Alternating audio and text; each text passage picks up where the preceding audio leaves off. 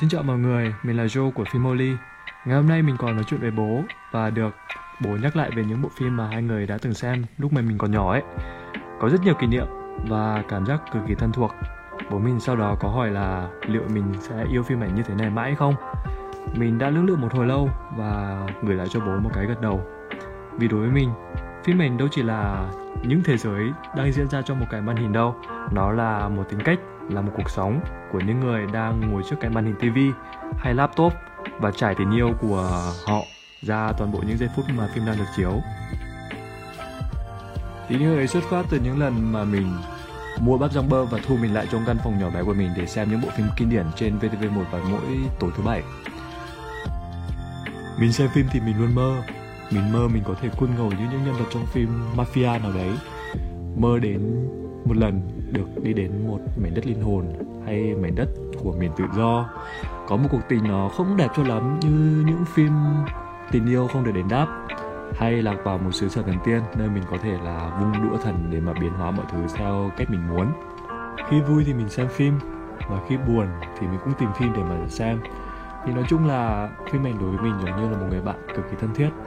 Nó đi theo mình, nó ở lại với mình, nó động viên mình và nó cho mình những hy vọng mới và ngày hôm nay mình sẽ giới thiệu cho các bạn năm bộ phim quan trọng nhất đó chính là năm bước ngoặt trong tình yêu phim ảnh của mình cho đến tận bây giờ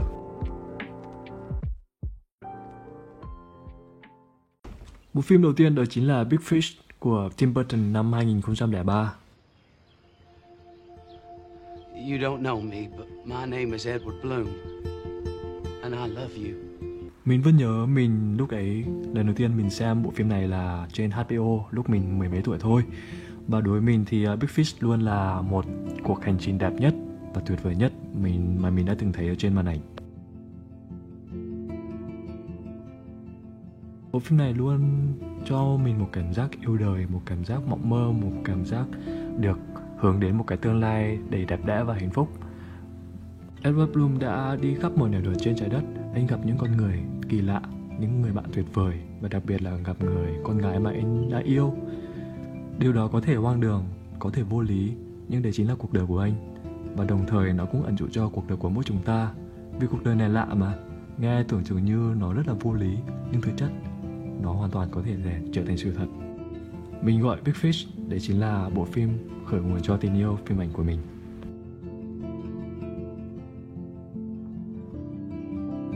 Bộ phim tiếp theo đấy chính là House Moving Castle của Hayao Miyazaki năm 2004.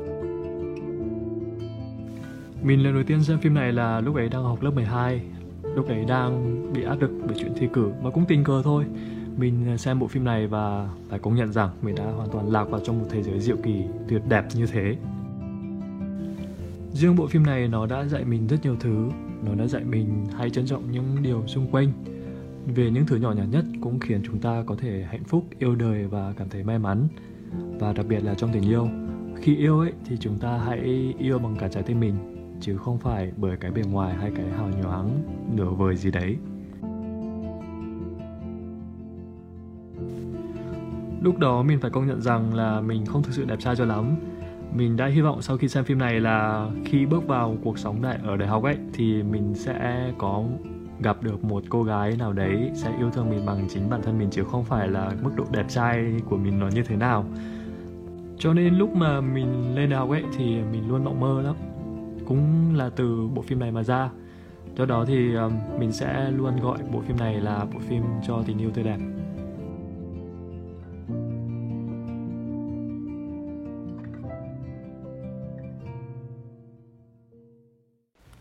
Phim tiếp theo đấy chính là Bonnie and Clyde của Arthur Penn năm 1967.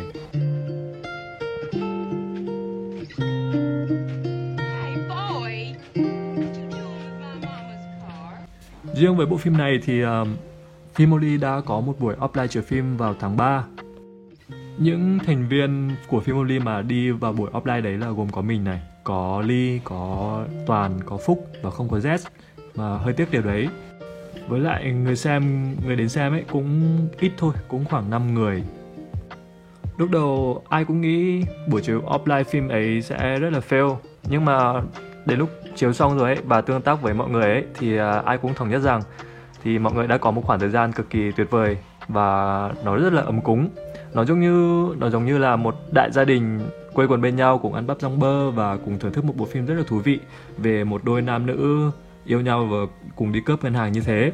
Nó giống như là một buổi tối ờ, một buổi tối rất là bình thường, một buổi tối ờ, khá là đơn giản. Trong một căn phòng nó không được rộng cho lắm và mọi người đang xem phim cùng nhau. Còn riêng về mình thì mình luôn biết ơn Ly, bởi vì ờ, Ly chính là người đã gợi ý cái buổi chiếu phim đấy. Nó giống như là một món quà trước khi mình đi du học vậy. Và sau khi buổi chiếu phim kết thúc ấy, thì mình có đi ăn với ông Toàn thì hai đứa cùng vừa đi ăn lại vừa nói chuyện với nhau về những khoảnh khắc vừa có sau khi xem phim xong ấy. Nó rất là tuyệt vời, nó cực kỳ đáng nhớ với mình. Và đối với mình thì Bonnie and Clyde là luôn là bộ phim dành cho tình bạn.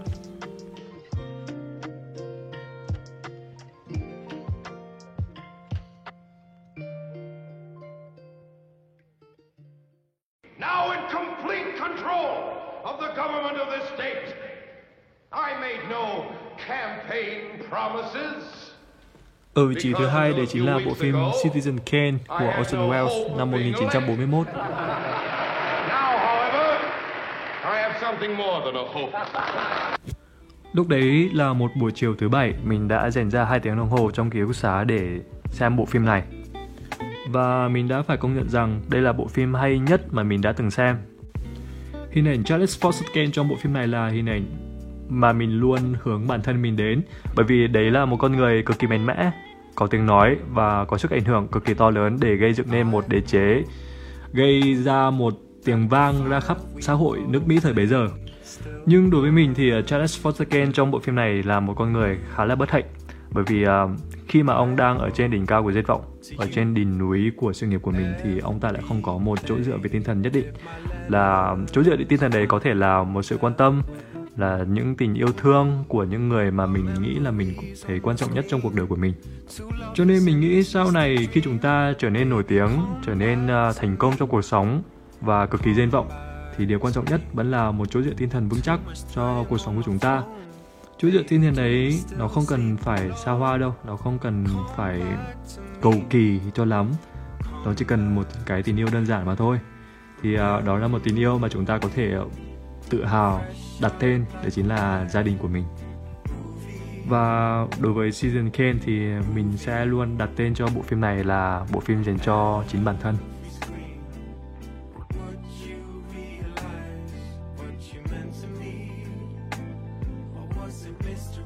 Và cuối cùng đấy chính là Godfather của Francis Ford Coppola năm 1972.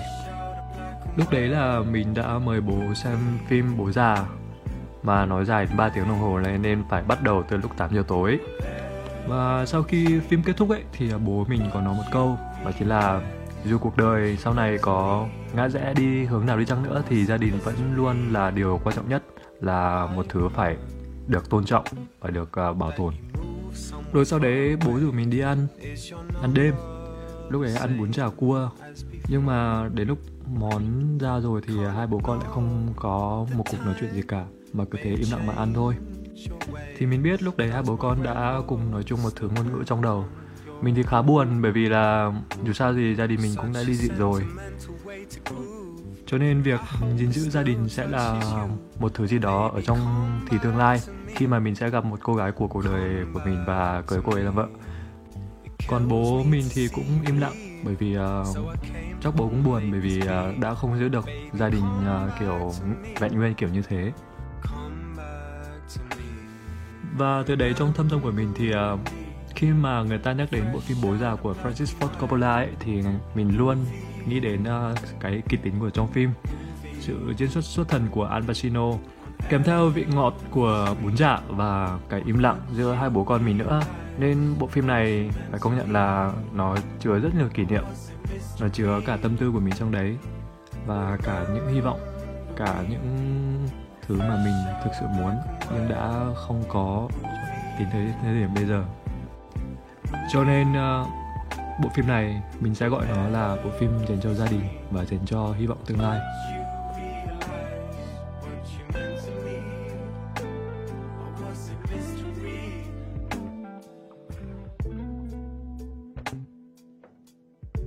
Và đấy chính là danh sách năm bộ phim quan trọng nhất đã hình thành nên mình như bây giờ mình đưa ra danh sách đấy thôi nhưng mà mình nghĩ rằng bộ phim quan trọng nhất vẫn là bộ phim của cuộc đời của chúng ta.